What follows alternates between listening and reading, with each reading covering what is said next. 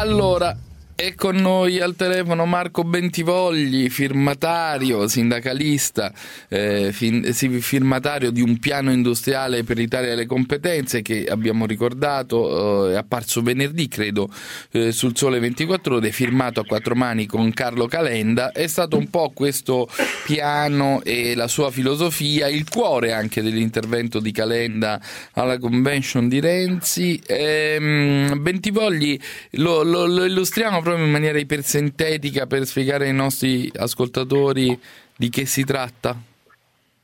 Buongiorno. Buongiorno, innanzitutto è, è un piano che cerca di essere realista rispetto alle condizioni di un paese che non è affatto uscito completamente dalle sue difficoltà e che anzi nel prossimo anno rischia ehm, per la fine del quantitative easing e altri fattori di dover fare conti con problemi piuttosto seri. Per questo accanto ai piani di incentivi e di sgravi sulle tecnologie, sulla formazione come liberammortamento e altre cose, eh, riteniamo che sui settori chiave di competitività del Paese che oggi sono dei nodi eh, che sembrano quasi insormontabili, bisogna fare delle cose, per cui abbiamo parlato di un piano industriale eh, per alcune cose che riguardano la politica dell'offerta e per cui la capacità di far crescere il nostro sistema delle imprese, ma soprattutto per rilanciare eh, quello che sarà la, il diritto più importante dei lavoratori del futuro, e cioè il diritto alla formazione, la capacità di un paese di dotarsi di un sistema educativo e di un sistema di competenze che oggi non ha. E... Questo in sintesi. Oscar, questo piano secondo te avrà degli echi, delle, de, continuerà a correre come tema carsicamente nella campagna elettorale o sarà accantonato dai, dal partito della promessa? Ma io mi auguro che ce l'abbia perché è stato un cambio di marcia con argomenti che sono priorità nazionali vere. Pensa alla produttività, perdiamo produttività a metà degli anni 90, da prima dell'euro, da prima di tutte le scuse che la macchina collusiva, che dice sempre che è colpa di qualcun altro, eh, naturalmente indica, però è, è, uno dei punti fondamentali. La produttività e il capitale umano sono due dei pilastri fondamentali per cui si aggredisce insieme eh, l'ascensore sociale che si è bloccato, la maniera di contrattare vicino a dove si creano i costi in maniera da compartecipare a chi facendo invece più investimenti e produttività realizza margini e ecco appunto è giusto che i lavoratori siano piena parte integrale di questo processo, anche condividendone i benefici benefici. Ecco, questi temi qua che non ci sono, nel, come hai detto tu Luca, nel partito delle promesse, io credo che invece... Partito poss- trasversale eh, della promessa, esatto. bello. Credo che abbiano una svolta da questo documento. Non è un caso secondo me che per esempio eh, dopo poche ore il ministro Padoan lo rilanciava con una grande sottolineatura come dire beh anch'io penso che bisognerebbe parlare eh, di cose così eh, invece che, invece, che, di altro. Ecco, quindi io penso che sia molto molto positivo. Eh, tocca chiedere che cosa pensa tra le prime reazioni eh, a Bentivoglio, cosa pensa ieri su 24 ore ha pubblicato una prima reazione confermata da il presidente della Puglia Emiliano e dal uh, Francesco Boccia, il presidente eh, del, parlamentare esatto, del PD, il presidente, della commissione. commissione. Sì, esattamente. E, e, di due dicevano: Ma sì, insomma, Bentivogli Calenda, però proponete ricette un po' vecchie di dieci anni eh, dovreste sentire un pochino di più la Laudato Si del Papa. Che cosa pensa Bentivoglio?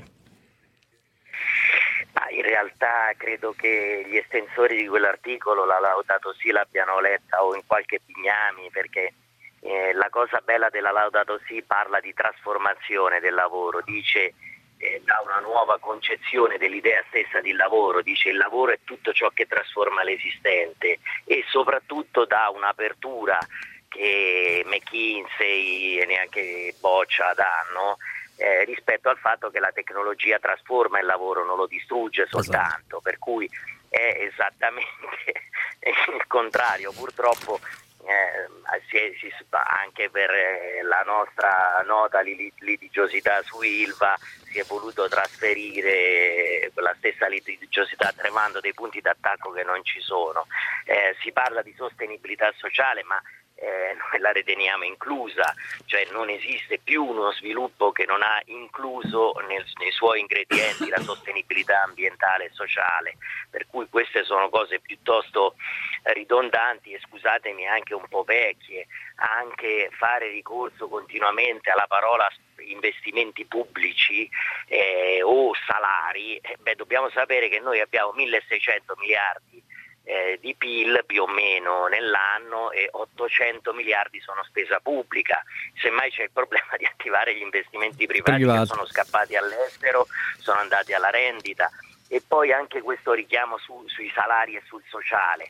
Eh, eh quando anche i sindacalisti dicono bisogna aumentare i salari è come l'auspicio al bel tempo in estate, non bisogna parlare cose che rendono i salari più alti e senza produttività maggiore, noi nelle piccole imprese sotto i 20 dipendenti abbiamo una situazione disastrosa, i salari non crescono, si può pure fare e i lavoratori iniziano a capire la cosa bella accanto al fuoco populista è che i lavoratori iniziano a capire, lo vedono che quando la loro azienda non va il loro salario e la loro occupazione è in difficoltà, per cui questa parola produttività è diventata patrimonio eh, non solo, Telese direbbe, dei sindacalisti, firmaioli, eh, consentimi la stoccata Luca, eh sì. eh, ma dei lavoratori che sanno che se le cose funzionano, funzionano anche per loro, ovviamente cambiando delle regole di ingaggio, per cui se si cresce poi lo sforzo di chi ha contribuito alla crescita va suddiviso